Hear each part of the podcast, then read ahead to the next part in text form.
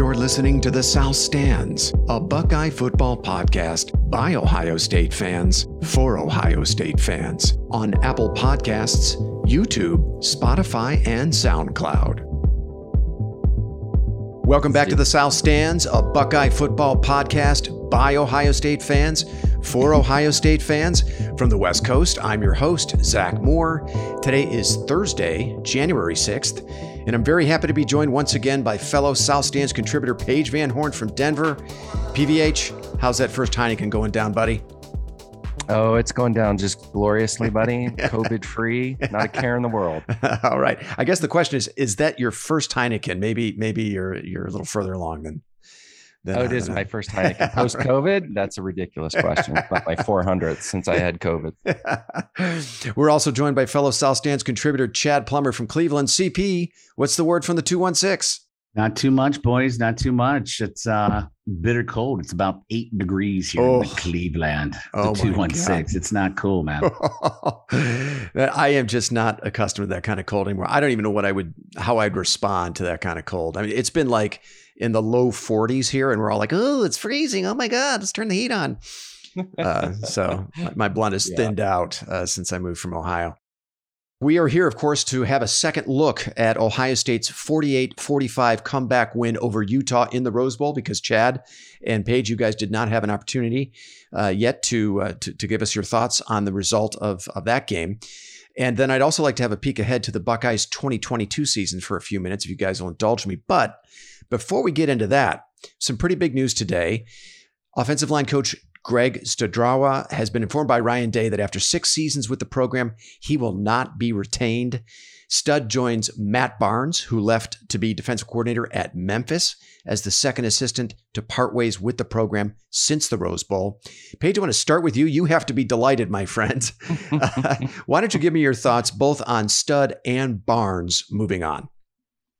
Uh, I mean, it's never cool when people get fired or, you know, so I, it's not, I don't take that much joy in it. Um, I do think, I think it's important. I think, um, the offensive line was definitely one area that did not excel this year. And we thought, I mean, you know, at one point that was the best unit perhaps in the entire country. Mm-hmm. Um, and as good as they were in pass protection, they weren't very good in pass protection against Michigan. And I do think they, you know, yeah, Trevon got nicked up and maybe he was had a, you know, feeling some wear by the end of the season, but I don't think there were big holes for him to run through that that offensive line was generating, you know, in, in, the latter part of the season and even in the Rose Bowl for that matter. Mm-hmm. Um, and we, you and I, you and I talked about it yesterday. And again, I don't know nearly enough about football to understand, you know, hey, the true nuances of offensive guards versus offensive tackles. But it dawned on me like, looking back on this season, and I'm not really answering your question, but man, like the guy they might have missed most from last year is like perhaps Wyatt Davis, right? Yeah. Just that junkyard dog guard that is just going to open up holes. They're, I guess, they're a little shorter and you know, not, um, you know, they, they just get in there and mix it up more. I, I think it's a good thing. I, you know, I think it, it, it absolutely, um, is the right decision. And then the last thing I'll say about it is, you know, I do think it speaks volumes to Ryan Day's commitment to literally actually being, you know, the head coach at Ohio State. There's some rumors out there that, you know, he's a candidate for some NFL jobs. I don't think you're making all these moves if you're destined for the NFL. And I think that's a that's sort of like an intangible positive sign. So hey, yeah. I wish Stud the best. Um, you know, it'd be interesting uh, moving forward, who the new guy is and what schemes they come up with. But I do think it's a it's definitely a positive move. Yeah, I, I think so too. How about you, Chad? Any thoughts on either Stud or Matt Barnes moving on? You want to share? Not really. Um, obviously, I mean, you know, I've gone back and forth on this, and I think I was a, a, a big backer of Stud a couple years ago. I mean, obviously, the guy can recruit um, you know, with some of the offensive linemen that he brought in. Um, but you know, I just think there was some very questionable decisions made this year. Um, and you know, it all goes back to what I've said, and I hope another one on that list. Um, I've been saying a couple nonchalant prayers about Al Washington being removed as well. But uh, with regards to that and stud, it's player development. Yeah. And I'm not quite sure. Well, I, am pretty sure that uh, it's not living up to the fullest potential of these kids. Um, so, you know, as far as Matt Barnes goes, hey, good for him. What's he uh, going to be the defensive DC coordinator at Memphis? Memphis? Yeah, that's right. Yeah.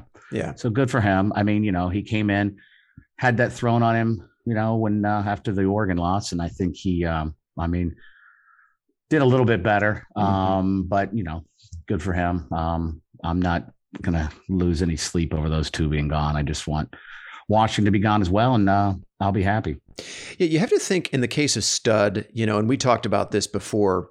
The the mixed results all season from starting four tackles on the offensive line was probably a, at least some of a somewhat of a factor in in the final result here.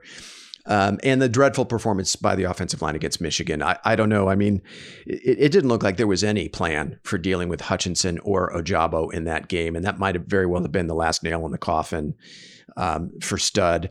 I was actually listening to the, the Buckeye Talk podcast today. They were talking about, about Stud being let go. And uh, Lesmerises actually feels like it is largely around recruiting that he was let go.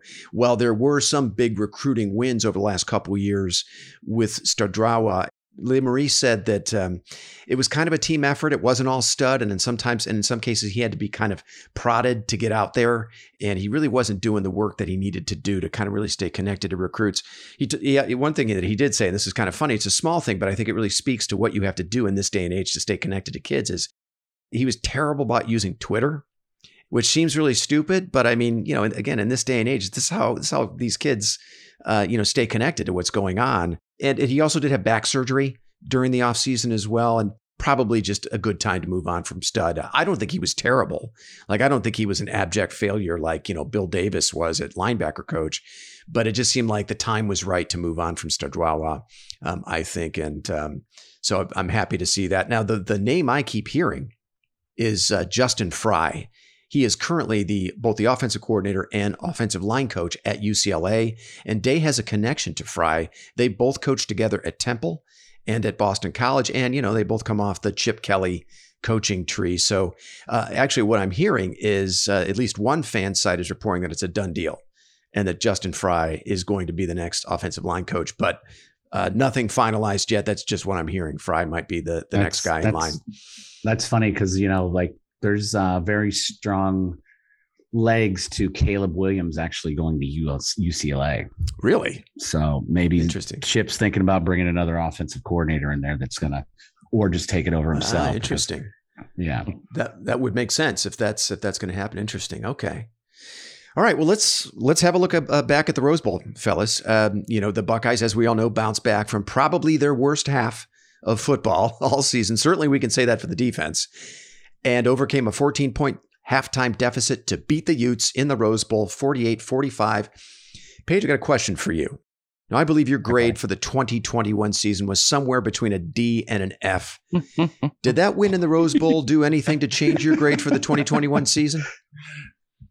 Oh, maybe. I mean, I I think uh, I, for the overall season, okay. Yeah, I mean, maybe I was a little harsh. I can take him up to a D plus. oh, Paige, from from just an abject failure. Um, no, I, I'm not taking him to a D plus. Yeah. Okay. Yeah. So Chad, let me get your. So so how about you? Would you change your grade? I believe you used the words epic failure to describe the 2021 season. well, I'm not quite sure that I used epic failure, but I think somebody else like made it like out like I was saying it was an epic failure. I say I think it was a, a failure by like all means, but Epic, that's a little aggressive. Okay. Um, so would you change your grade? Would you up? Would you give the? I would probably take it from an F to. I mean, you know what? I, it's really hard because I'm like to, that game is like just gave us a glimpse of of the future. Right. And, I mean, it was like Olave and and Wilson who, you know what I mean? Yeah, like, that was kind of cool. But you know, I mean that that's exciting. Um, but you know that that really really doesn't do it for me. I mean, I might take him up to a, a D. okay, I'll, I'll, go there. Okay, hold that thought, CP. I'm gonna I'm gonna get back to you in a moment. Paige, I'm gonna kick this back to you. Obviously, a lot of fireworks in the Rose Bowl on Saturday. The stands were packed. thanks largely to Utah fans, of course. Both teams combined for 93 points, 1,146 yards of offense. Records were broken. Dudes were being carted off the field. Each team had targeting ejections. Both teams were shorthanded, had to use offensive players on defense. What did you see on Saturday afternoon in the Rose Bowl that stood out, Paige? Before I answer that, I think the interesting thing is, you know, when you're in a game like that and you're not in the playoffs, it, mm-hmm. it is kind of um you know it, it, it's a win-win right? Like the whole first half i'm like who gives a shit? It doesn't even matter right? Like this is just reinforcement of just the abject utter failure of this team this year. I, I hope does it really matter you know that they lose this game? Um and i was exceptionally calm through just you know, witnessing that defensive performance and then the special teams performance in the first half um, and you just kind of don't really give a shit. Like if that was a semifinal game, we would have been losing, or I would have been losing my mind. I'm presuming everyone else. Oh yeah, for sure. In Buckeye Nation would have been losing my mind. So I was actually just, I was, I was kind of laughing through. Right, you just uh-huh. almost had to laugh at it. Right. But then, you know, and we talked about it at, at halftime. It just kind of dawned on me. It's like, you know, it, it reminded me of watching a basketball game or, or, or any type of situation in sports where one team just does absolutely everything right and they're like launching shots maybe from half court and it goes in and you're right. just like you know what man? If you're going to do that then i you know I, I tip my cap to you. You're going to win this game right? Eh, you know we have turnovers. We give up a touchdown off a kickoff.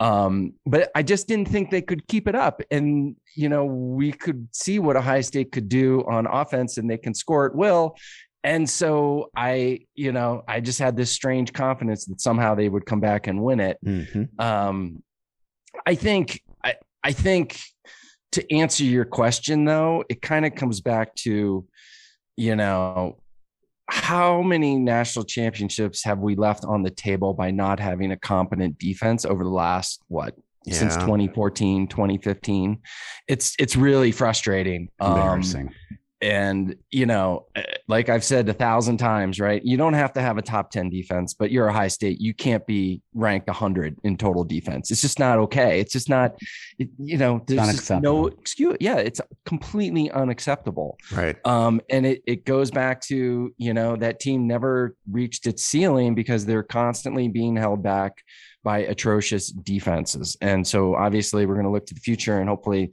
that's a thing of the past. So it, it kind of is frustrating in that regard. Um, the offense, I mean, I, how do you not, and Chad alluded to it, like, dude, Harrison Jr. and Egbuka are going to be as good or even not better than the two guys that are going to be first round draft picks and that's not that's not hyperbole that's no. it's insane it's insane and and then the last thing I will say, and it goes, you know, I'm tired of the argument of these coaches that underachieve and like they're good recruiters. That's horseshit. Anybody can recruit at Ohio State. My dog Bronx, the freaking French bulldog, can recruit at Ohio State. Kids want to play there. Look at Brian Hartline. Look no further. Why not go get Orlando Pace to be our offensive line coach for Christ's sake? If this guy from UCLA doesn't work out, I talked about Laurinaitis probably one time in the last three years. Guess what? He's going to be at Notre Dame. Yeah. So you know, fix that problem, and Dale have a national championship within two years. Chad, how about you? What what did you see on Saturday in the Rose Bowl that really stood out to you? Well, you know, it's so funny, guys. I mean, normally that would have been, you know, that just the way that game started, I would have just been chain smoking, throwing shit, like just yelling. And I, I just was like, so the Coug, the Coug had her, um, you know, a couple of her daughters and one of their boyfriends and her son and his girlfriend over here. And I, I was like, just, as just calm as could be. I was wow. like, you know what? This is just, I mean, I, I mean, obviously, as I'm doing right now, I rub my forehead quite often. Like, but it's just like I didn't get upset. I was just like, you know what? This is just this the this is icing on the cake for what our season ended up playing out to be. But you know, I you know, I was sitting there thinking to myself, like, you know, I we've been strong in the second half more than uh, a couple occasions this season, mm-hmm. and I was like, you know, they're out everything like Paige said, everything is going their way. It's just like, you know, like whatever, a basketball player making every shot or a golfer like rolling in every putt. You know what I mean? Like mm-hmm. we're just mm-hmm. everything they were doing was right. And I was like, just sitting there thinking to myself, you know what? I'm not like I, am like I'm just gonna sit here and just like just watch it unfold. But I was like, do they have enough like to you know keep up with the speed and the other things, the intangibles uh, in the second half? Mm-hmm. So I kind of like you know took a couple deep breaths and I'm like, all right, well, I don't think they do. Let's see what happens. But uh, you know, it's like it's just it's frustrating, man. And, and I think we talked about this like um, a couple times. I know I talked with you, Zach, last week about just the fact that when who, who was the last big linebacker that we had at Ohio State? Yeah, I mean, I, really, you think about it. Like, I mean, I'd look think back, and I'm like, wow. I mean, you know, the, the last playmaker, the, the, yeah, the last yeah, guy like that made legit. like eye popping plays. I mean, I'd have to go all the way back to like that's not going too far back, but Jerome Baker was the last guy that made yes. a lot of just Baker big plays, right? Creating turnovers, pick sixes, fumble recoveries. Yep. Um, yeah. and, and, he wasn't even the best of them by far, right? But he's right. the last one that I can remember that was that you felt his presence. Uh, right. In, and, in and you know what? And that's that's where I go back to like Washington, which really just the player development is just it, it's so piss poor that's what I, I, have a problem with. And and I hope because we've got some really good young kids at linebacker, and we've got two a couple kids coming in like CJ Hicks and Gabe Powers and those guys. Mm-hmm. I just hope that they get developed because you know what I mean. It's just it's embarrassing to have like you can't even say like I mean nobody in anywhere else on any other like you know fan from any other conference whatever could name one linebacker at Ohio State. You know what I mean? It's just it, it's sad, and I just I, I can't get myself over it. But so, it, but anyway. the irony the irony is the defensive MVP for the Rose Bowl was Tommy Eichenberg. I know. I know. but, but no, I mean, I think crazy. we're all with you. We're following you, right? The defense, and, and Paige, you made reference to this as well. Defense was a major disappointment in the first half. They did come to life in the second half, though. We'll talk about that in a second. Chad, how about anything else that, that stood out to you uh, from from Saturday no, you want to mention? I mean, it just, you know, I I, I, there was missed tackles. Um, I mean, you know, I know we'll probably get to the offense, but they're just they were they, they were playing ball. I mean, the offensive line they stepped up, they played as a unit.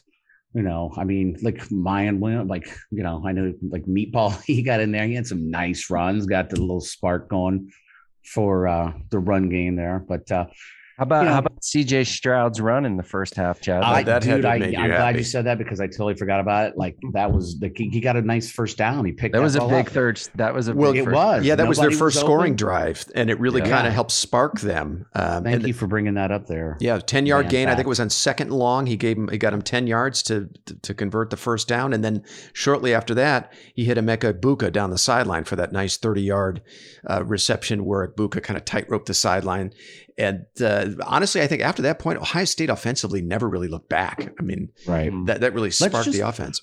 Let's just hope that we get like, and I really, I know we were going to talk to him a little bit, like about him a little bit, but I, I really, you know, just from what I've read, and I, I have read quite a bit, I'm really excited. I'm, I'm I've got a positive outlook moving forward with Knowles. Just what I've read about him. Oh yeah. I think it's just going to be a, a more disciplined, like hard nose, like play like football shit, like he's going to bring in here. So I'm hoping that that's what the case is. And uh, I mean, it just how nice would it be to have two units that you can count on? We know our offense is going to go out there and can play and score on anybody. Mm-hmm. I just want to see the defense be able to like actually stop somebody, you know, like just. yeah, you know, it was really interesting because the defense I think they had some stops. Well, right. Well, first of all, I didn't think that they could sink any lower than the Michigan game. Uh, and I and I think yeah. they actually reached their lowest point of the season in the first half on that long touchdown run. Okay, let me pause you there. Yeah. Is that the lowest you've seen going back to say the 2018 team? The Purdue game, yeah. Well, that's the, the and I and I mentioned this on Sunday's pod, and I made the comparison to the very end of the blowout Purdue loss when Rondale Moore uh, broke like 17 tackles to score Mhm. uh, a touchdown, and it was some of the worst effort I've ever seen in my life. And uh, he got spun around, and the defensive back just let him go and kind of released him toward the end zone. So yeah, I mean, I, it was that kind of a low, and uh, it, it was after Rising ripped off that 62 yard touchdown run, and I think he broke the tackle of Teradja Mitchell. Had no business, by the way, being out there playing. He had some giant wrap around his leg. But you know, a b- bunch of Buckeyes had a shot at him. He breaks free, runs untouched down the sidelines. I thought that was the lowest point of the season for the Ohio State defense, right there. And I tweeted out uh, from the the South Twitter account that I thought it was a utter disgrace to the Silver Bullet legacy at Ohio State. I was embarrassed to be an Ohio State fan at that stage. So I mean, I it, it couldn't have gotten any lower. That was rock bottom for the Ohio State defense. And then they go into the half and and come out in the second half and they're completely transformed as a defense, which is amazing to me if you consider. I mean, it was miraculous, really, and I, I don't think I'm, I'm being hyperbolic. Consider this. I mean, they started the game without their two best players at the three technique, Haskell Garrett and Antwuan Jackson. Garrett was an opt out, as you guys know. Antwuan Jackson was injured. Down their starting middle linebacker, Cody Simon. No Javontae Jean Baptiste, very important rotational player at defensive end. Marcus Williamson, sounds like maybe he was, uh, you know, being disciplined. He didn't make the trip. He was probably their best cover safety. Then during the course of the game, they lose Jack Sawyer in the first half to a targeting ejection. Shortly after that, they, they lose Lathan Ransom to that horrible, gruesome injury. Prayers up for Ransom, by the way. So you, consider they've lost all that personnel either to start the game, they lose two more important players during the course of the first half. I just let me throw a couple numbers here to you guys. Utah offense in the first half, 324 total yards, 8.1 yards per play. 28 points scored by the Utah offense. And then in addition to that is the 97 yard kick return for a touchdown. So the, the story comes out after the game. Demario McCall gives an impassioned speech at halftime to the defense. I think that's awesome. I think that's great. Defense comes out in the second half. The Utah offense, 139 total yards, 4.96 yards per play, and only 10 points. If you look at the fourth quarter, Utah offense, only 53 yards, 4.41 yards per play. So I just think that's miraculous that the Ohio State defense, uh, you know, hit that emotional rock bottom at the end of the first half. They're down serious personnel to start the game. They lose even more personnel during the game, and then they come out in the second half and do that. I have a theory why that happened though. Sure, go want- ahead. Yeah, go because ahead. our third fucking string defensive player is better than any other player on Utah. It's just it, Yeah. it all, it all comes down Yeah. to coaching and scheme. It's Yeah. really on on defense. It's not that hard. My guy here here you, you know like you just guard him. You guard him. You do this. You Right. got the linebacker. You've got the running back. And you'll be fine. And I take no credit for this, but I thought it was really funny. I think it was Landis who said it. Like, once again, Ohio State defenders are just covering grass. yeah, Right. I saw that tweet too. madness. Yeah, Yeah. You know, it's just like it's not that hard on defense, right? I mean, yeah, there can be some misdirections and they can cause some confusion, but like, you know, again, like when you have Tuf Borland trying to guard DeVonta Smith in a national championship game, like that's a bad idea. it's coaching. Just put right. just put Ward on him wherever he goes, and you live and die with it. And Right. I think they just kindly figured it out. I think they did do that. Kind of figured it out, and I, you know, it's. But I give them credit. Totally give them credit. They were awesome in that. I forgot about uh Hickman's like that stop Big on fourth down stop. That was huge. Yeah, that was huge. You know, it's like you got to make those plays, and they had some good tackles for loss. We didn't see those all year, but come on, it, it- there's no excuse for our. Yeah. You know, they recruit pretty well on the defensive side of the ball at Ohio State, just like they do on offense. Yeah, no, you're right. And you know what? I I don't know this to to actually be true, but I could swear Ohio State played more man coverage in the second half, and they took away a lot of those absurdly easy completions that Rising was making against that really soft zone coverage. To me, that seemed to make a difference. And then they just played harder. And you, the uh, the other thing I thought you were going to say when you, when you mentioned you had a theory about this was that maybe some of the guys a little further down the depth chart are better than the guys who are, that they've been playing. A player like uh, Cade Stover, right? Yeah. Who's been playing tight end the whole season. He might be a better linebacker than anybody that's been playing at that position all season long. Kourt Williams, another guy, they've been talking about him all season, haven't been able to find a role for him. Well, he comes in, he, he gives them a big sack right in the second half, knocks out Rising on the play. So maybe it was also, too, that guys who you know who might turn out to be better players actually got an opportunity in this game, and that's why they played a little bit Armin's better in the second bitch half. on that quarterback. Ugh. Well, hey, look, he seems like a good kid and everything. I mean, you know, I, you hate to, you don't want to wish that kind of an injury no, on of the course kid. That was no. a really I didn't want scary him, injury, but like but you know, let's just He you was know, a little chesty, but you know, he Y- didn't. right, right. Yeah, he's a hot dog prancing down the fucking sideline like he's Deion Sanders. Come on, dude. Yeah, well, yeah, he definitely uh, he took a shot there. That was scary. You could tell he was concussed for sure. Another thing that I, I wanted to, to to echo what, what you had said, I, I believe, Paige, was you know just the play of C.J. Stroud and Jaxon Smith-Njigba together. Uh, you know, I really felt the Rose Bowl validated both, well, especially Stroud, but also Jaxon Smith-Njigba as really truly great players in their own rights. I think for much of the season, you know, the book on C.J. Stroud both within the Ohio State fan base and, and outside of it was that his production was largely the byproduct of having Garrett Wilson and Chris Olave to throw to. But, you know, no Wilson or Olave in the Rose Bowl. Stroud completes 80% of his passes, 573 yards, and six touchdowns. I mean, in the fourth quarter with the game on the line, Stroud was 14 of 15 for hmm. 165 yards and two touchdowns. I mean, he was dropping balls in buckets all game long. I mean, I could count 10 throws that were NFL throws. Like, oh my God, how did he complete that? He was an absolute surgeon. And uh, some people say, well, okay, but he, you know, he's throwing to Jaxon Smith-Njigba, which is true. He was his primary target. However, Stroud completed 22 other throws to six other receivers for 226 yards and three touchdowns. So he really s- spread the ball around seven different receivers. I think this is a validating performance for CJ Stroud. He really stands on his own merits as a great quarterback. And I think you could also say the same thing of Jaxon Smith-Njigba right now with that performance Dude. and the way he performed down the stretch of the, the second half of the season, the, the huge numbers he put up. I mean, he clearly stands on his own merits as one of the greatest to ever play at Ohio State. And, Oh, yeah. I mean, like in my view, he can stand shoulder to shoulder, not just with Wilson and Olave, but Cris Carter, Terry Glenn, David Boston, Michael Thomas. I mean, he's every Yeah. bit as good as those guys. So that was another big Felt- takeaway, right? Felt bad for him, man, on that fumble because that that uh defense Clark Phillips, man, he was good. good. Like Phillips, yeah, he like he was like an Ohio State commit, And, and, uh, he had a pick in the end zone too. Phillips actually Yeah. played really well for Utah. You Yeah. could see what, damn, he'd have looked damn nice in a scarlet and gray, wouldn't he? It's Phillips is a Oh, hell of a player. But that was that, that that was like how you're supposed to do it, like that technique. I mean, he grabbed his left arm so he couldn't wrap the ball up and knocked it out. I mean, I, Yeah. you got to give him props, but I felt bad. Smith was on the sideline. He was bummed out, man. Yeah, well, you know, it turned out he'd he'd more than make up for it, man. He was awesome. Uh, on the topic of the Ohio State linebackers, one other observation I want to share with you guys, and then we can um, we can move on here. But you know, I got to give Tommy Eichenberg a little bit of credit. Um, initially, when I saw that he had won the defensive MVP, I was like, oh yeah, right, making he got 17 tackles, but like there were eight or nine yards downfield every time. But that actually wasn't true. I mean, you know, Ohio State when they got the ball to start the third quarter you know, within three plays, they're knocking on the door at the Utah 20, and then Stroud throws that pick in the end zone to Clark Phillips. I mean, think about where Ohio State was mentally at that stage, right? They're down 14. They had just had that play that you mentioned, uh, Chad, in the second quarter where Smith-Njigba gets the ball punched out by Phillips as he's heading into the end zone. Now the interception in the end zone. Utah has the ball again. They're up 14.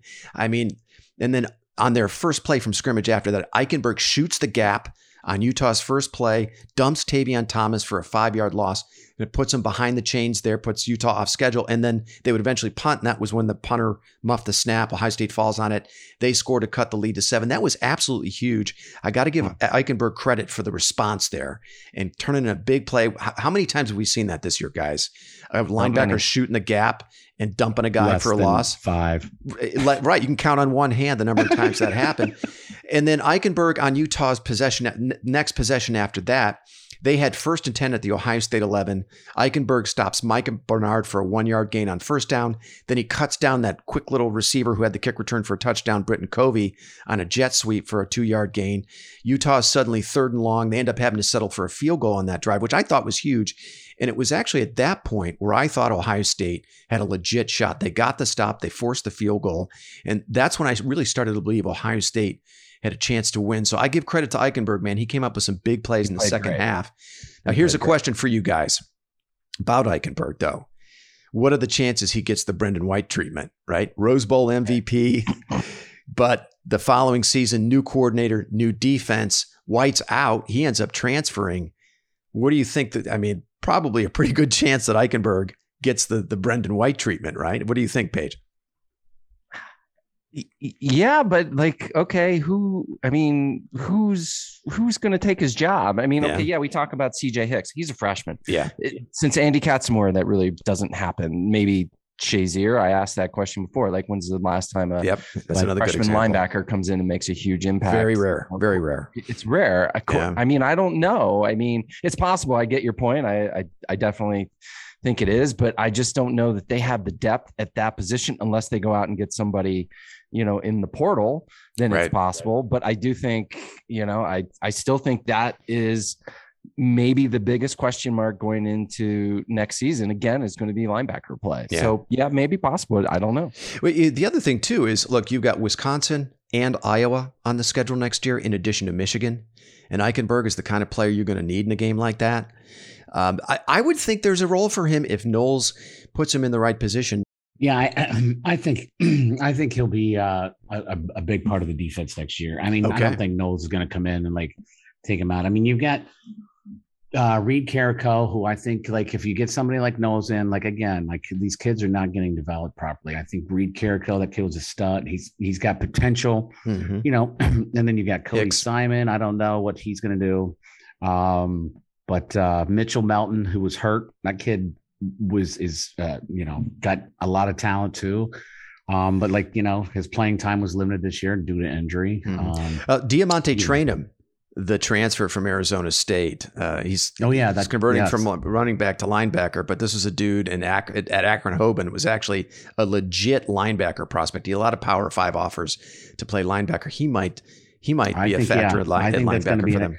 Now, but, what about? Um, I know this like what it, I never see his name, Paliauta or whatever. Yeah, Neote Ote. Yeah, I, he's got a year of eligibility, correct? He does. I think he has to make a decision, and he's another guy. I mean, I think they have plenty of bodies. Mm-hmm.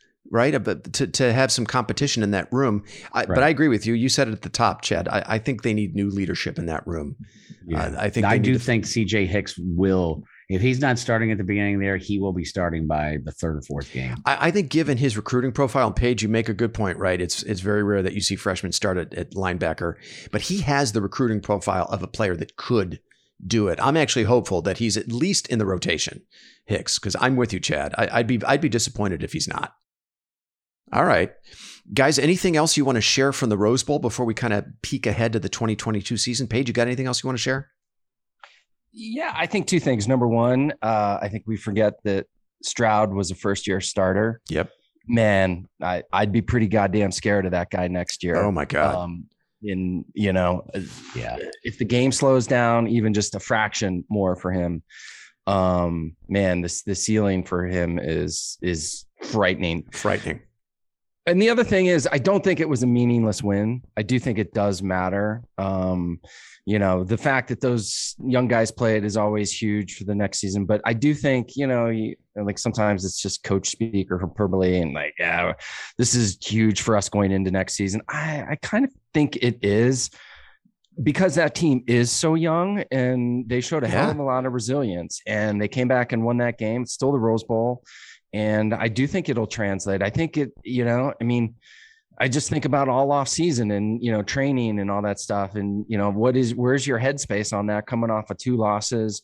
You got blown out especially like you had talked about that Zach like just don't get blown out. Right. You know that that could have knocked them back on their heels. The fact that they came back and won that game I do think it's important. I think it matters. I agree. And I think it does set them up for next year. I totally agree. I was listening to you know our old, our old buddy Doug Lesmerises talk about this. He had he had a different view of it which was you know, he used the 2013 season as an example, right? Ohio State gets upset in the Big Ten title game by Michigan State, and they don't, you know, they, they miss the BCS title game.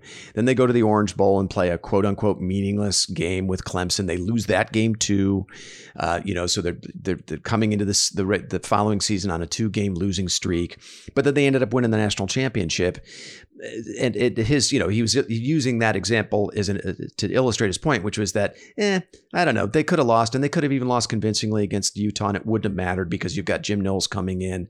You wipe the slate clean. It doesn't necessarily mean that they're not going to uh, right the ship the following year. But I agree with you. I think it's the, the win was huge for momentum into the 2022 season, and it was huge that it was first and second year players leading them uh, to that win. Let's uh, let's just spend a few minutes here. I, I know we're uh, coming up in about 45 minutes here, but why don't we spend a few minutes looking ahead to next season? Um, we've got two pretty big draft eligible players yet to make their NFL decisions. That's defensive end Zach Harrison and right tackle Dawand Jones. But from what I've been hearing, and guys, tell me if you've been hearing anything differently. It seems like there's a good chance both of them come back next season. And if that happens, uh, on offense, nine of the 11 starters who started the Rose Bowl uh, would return, including Stroud, Smith-Njigba, Marvin Harrison uh, Jr., Julian Fleming, TreVeyon Henderson, Luke Wypler, Matthew Jones, Paris Johnson Jr., and Dawand Jones. So that's four of five starters on the offensive line. And you add to that group Emeka Egbuka, who I think is going to take Julian Fleming's spot, by the way. I think Julian Fleming is going to have to be happy with being the fourth guy in that rotation. Uh, He's going to be the number one guy in Michigan. Yeah, right. I yeah, I, I would. I'm on alert for him to the transfer portal, but technically he's a returning starter. Uh, Egbuka comes back as well, and then you also add sophomore guard Donovan Jackson. He was a very highly rated guard in the, in the 2021 class. He could potentially start at one of the guard spots, and then we're going to get Harry Miller back as well, fellas, from injury. So a lot of yeah. returning talent and experience on offense. At least nine starters. We're going to be fine there. Uh, defense from the the starting eleven uh, at the Rose Bowl, I count eight of eleven. Uh, now we're not sure every single one of these guys is actually going to have a role in Jim Knowles' defense, but those players are Denzel Burke and Cam Brown at corner, Ronnie Hickman, Bryson Shaw at safety, Kourt Williams, Ooh. who's kind of like that. Yeah, right. Shaw, I, I, think, would be one of the odd men out, I would guess. Uh, Kourt Williams, who's kind of a safety hybrid uh, linebacker type. Zach Harrison, we think. Steele Chambers. Cade Stover, assuming he stays at linebacker. I actually kind of like what I saw at Stover in the Rose Bowl. So uh, it could be as many as 10 if Jerron Cage comes back. He was technically a starter. Uh, he would be a super senior, Cage would, if he wanted to come back for a sixth year. Taron Vincent is another guy uh, who would be a fifth year senior. I think Vincent comes back.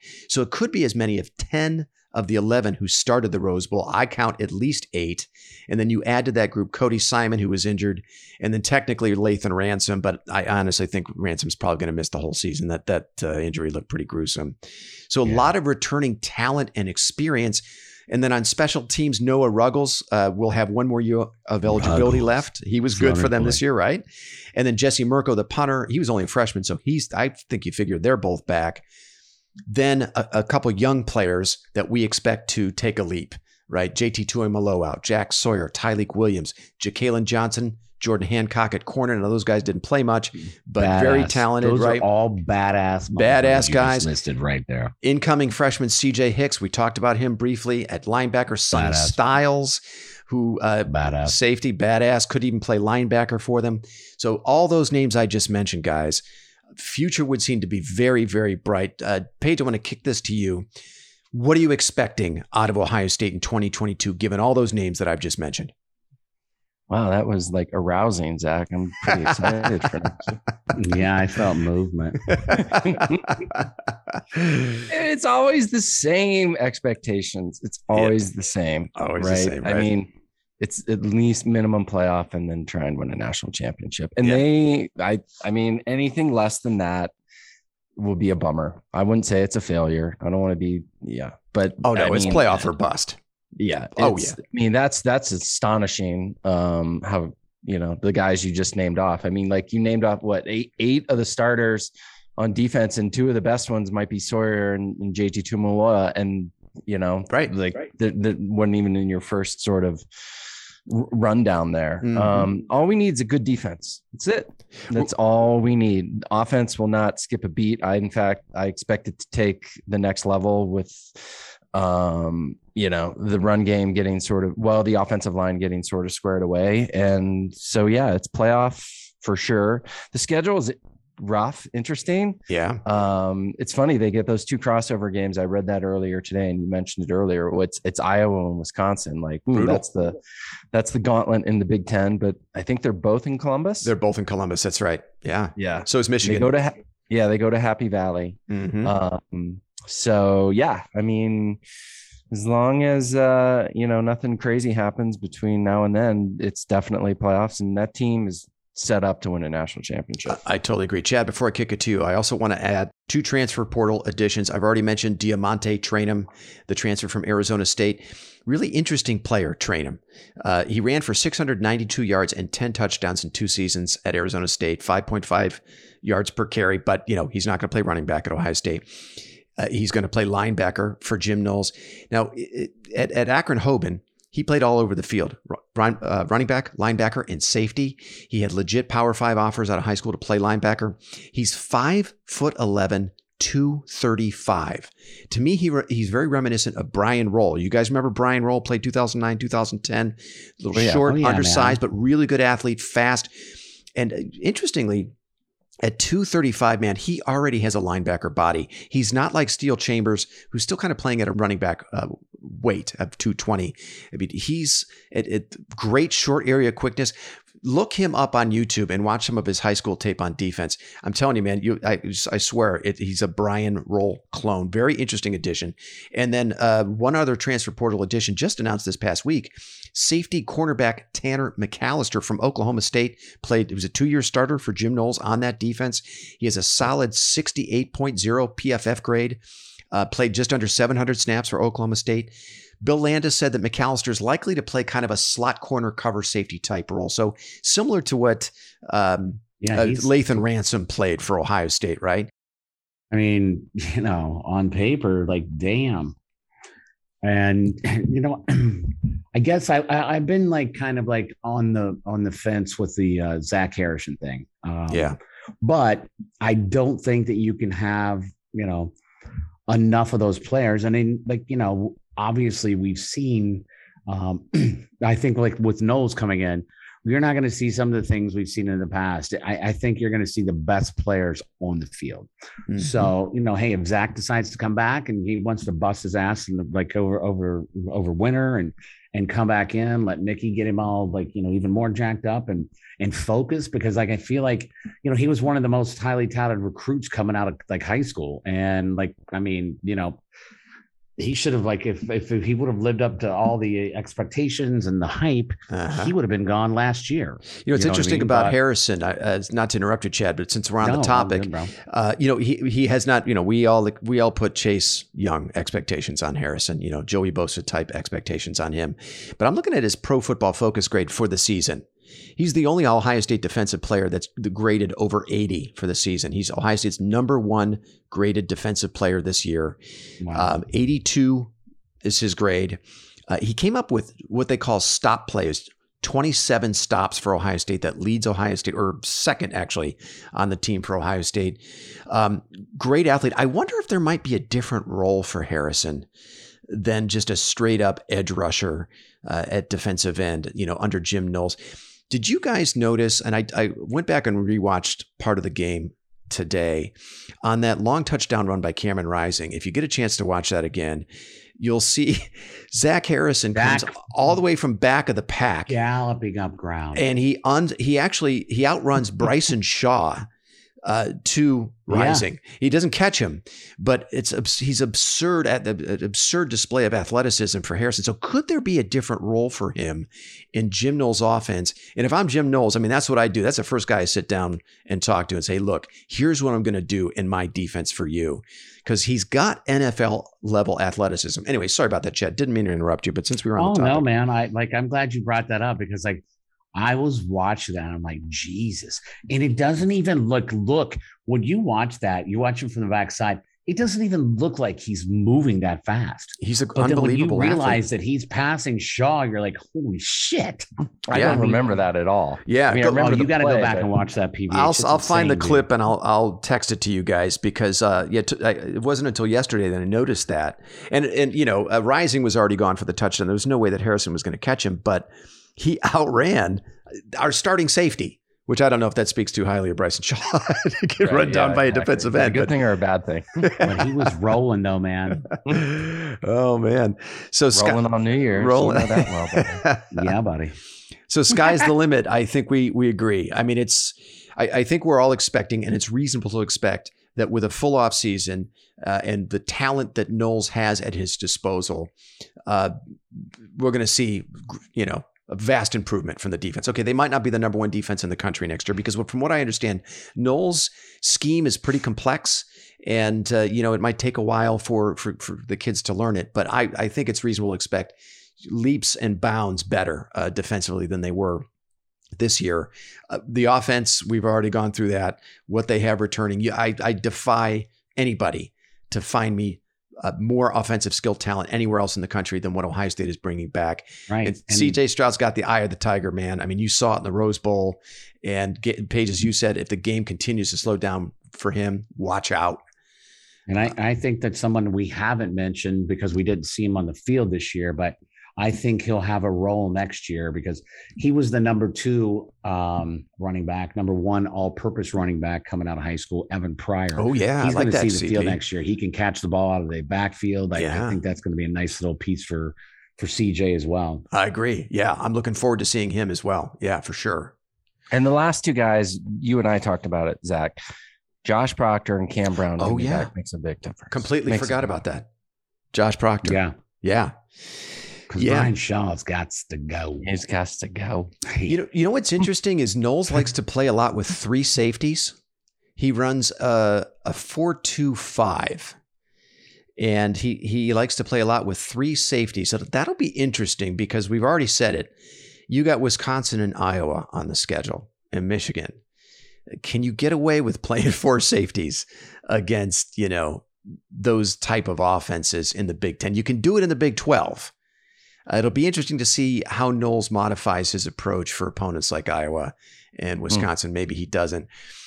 Do we? yeah, I'm looking forward to him like um having the uh like a Jack Sawyer being like standing up and not being that you know putting the uh the knuckles in the ground like you know having that kind of a rusher. I, I'm Uh, excited to see something like that too. yeah. Will it be him or will it be you know somebody like Zach Harrison, who, who's probably Yeah, better that's athlete? true. Good point. Yeah, Right. he calls it the Jack position. I think we're going to call Yeah. it the Jackie position to to, to honor you, CP.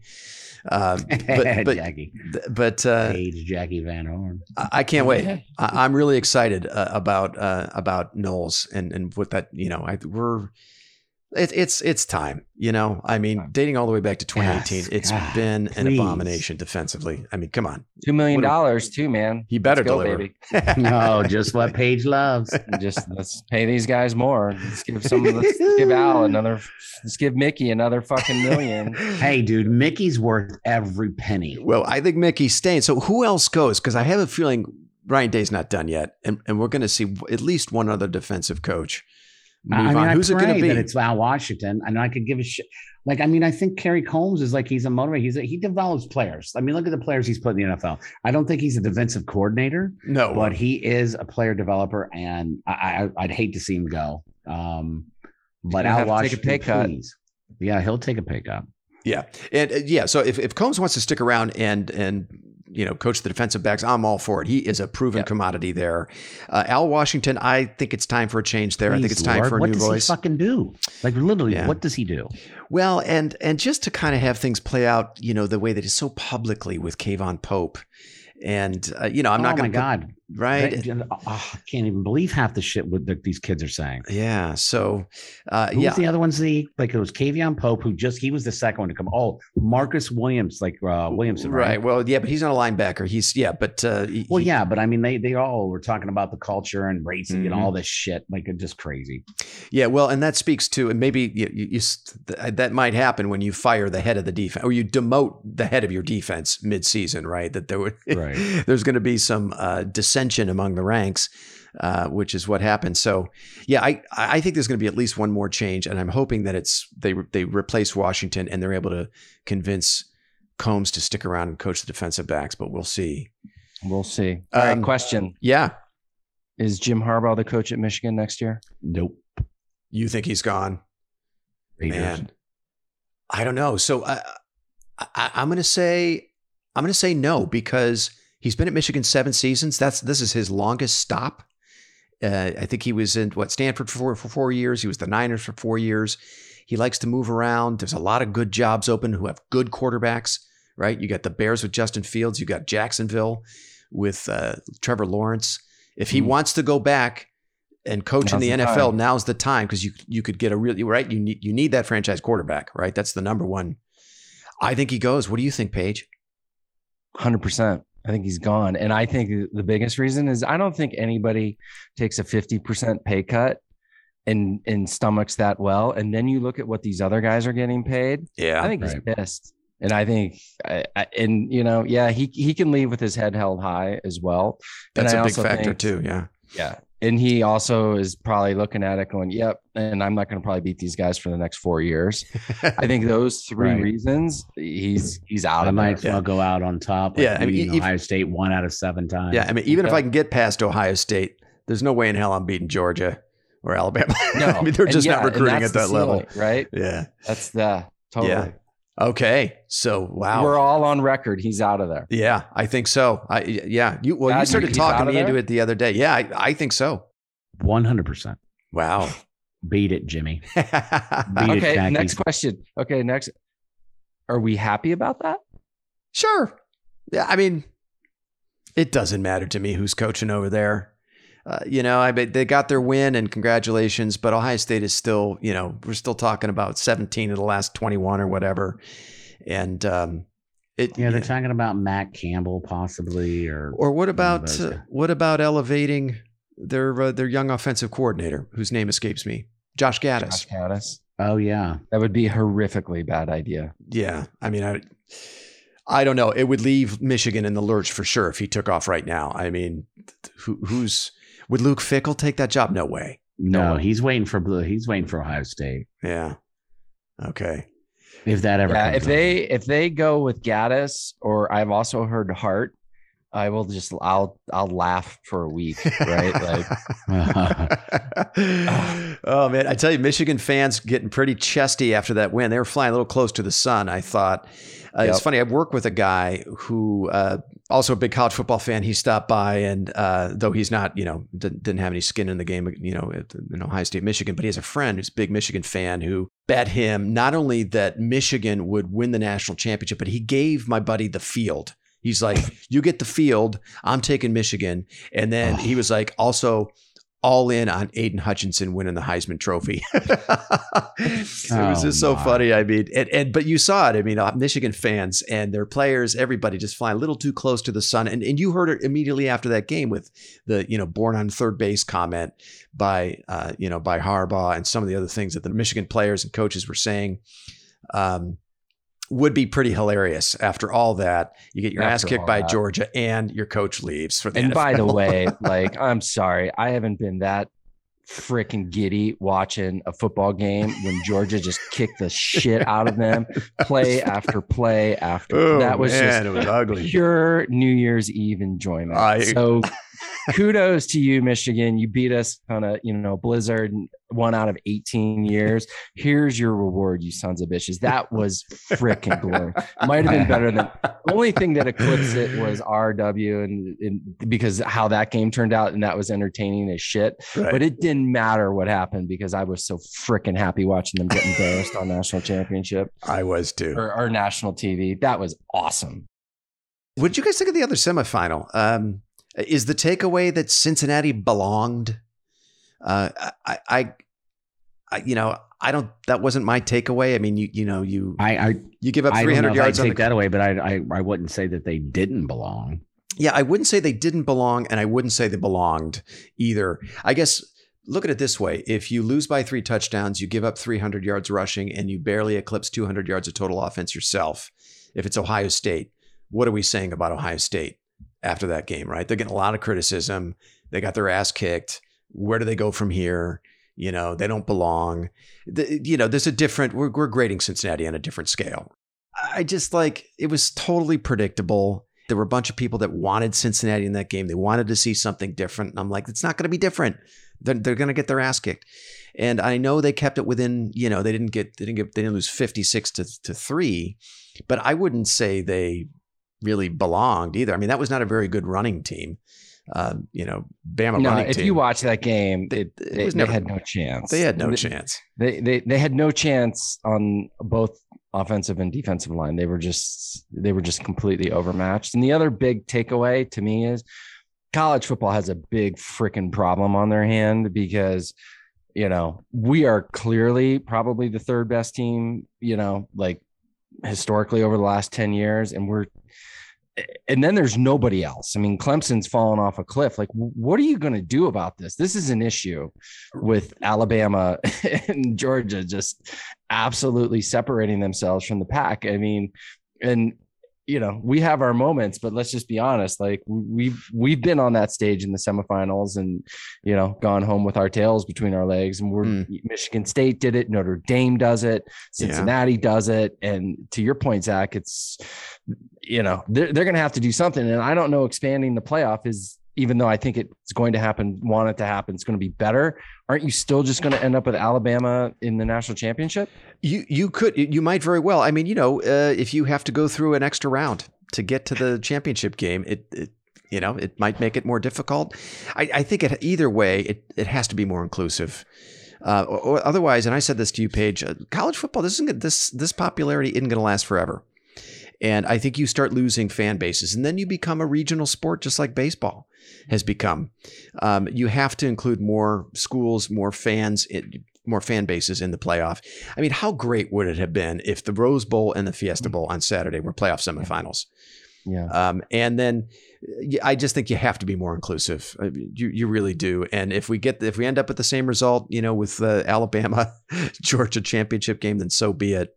No, there's going to be some better. Texas A&M is going to be a, a, really good football team next year. There's what are they some, paying a, a, million dollars for every five star that signs with them? Yeah, do we know what's going on with that? Is that real? What what is happening with that? I mean, it's it's, it's insane. A million dollars in guaranteed NIL money. I mean, I don't think they're getting like an envelope of cash, but I mean, I think they're getting NIL. But is that is that real? Is that is that what happened? I mean, they just signed like just 17 five star players. Right? Yeah, something. A lot of big fucking player boosters I, yeah. down there in Texas. Oh yeah, I, I, don't know for sure exactly. I mean, I don't really pay that close attention to that program, but I mean, their recruiting class this season was notable. I mean, yeah, like big time. Oh my god. Um, but they'll fuck it up. Then they won't win a national.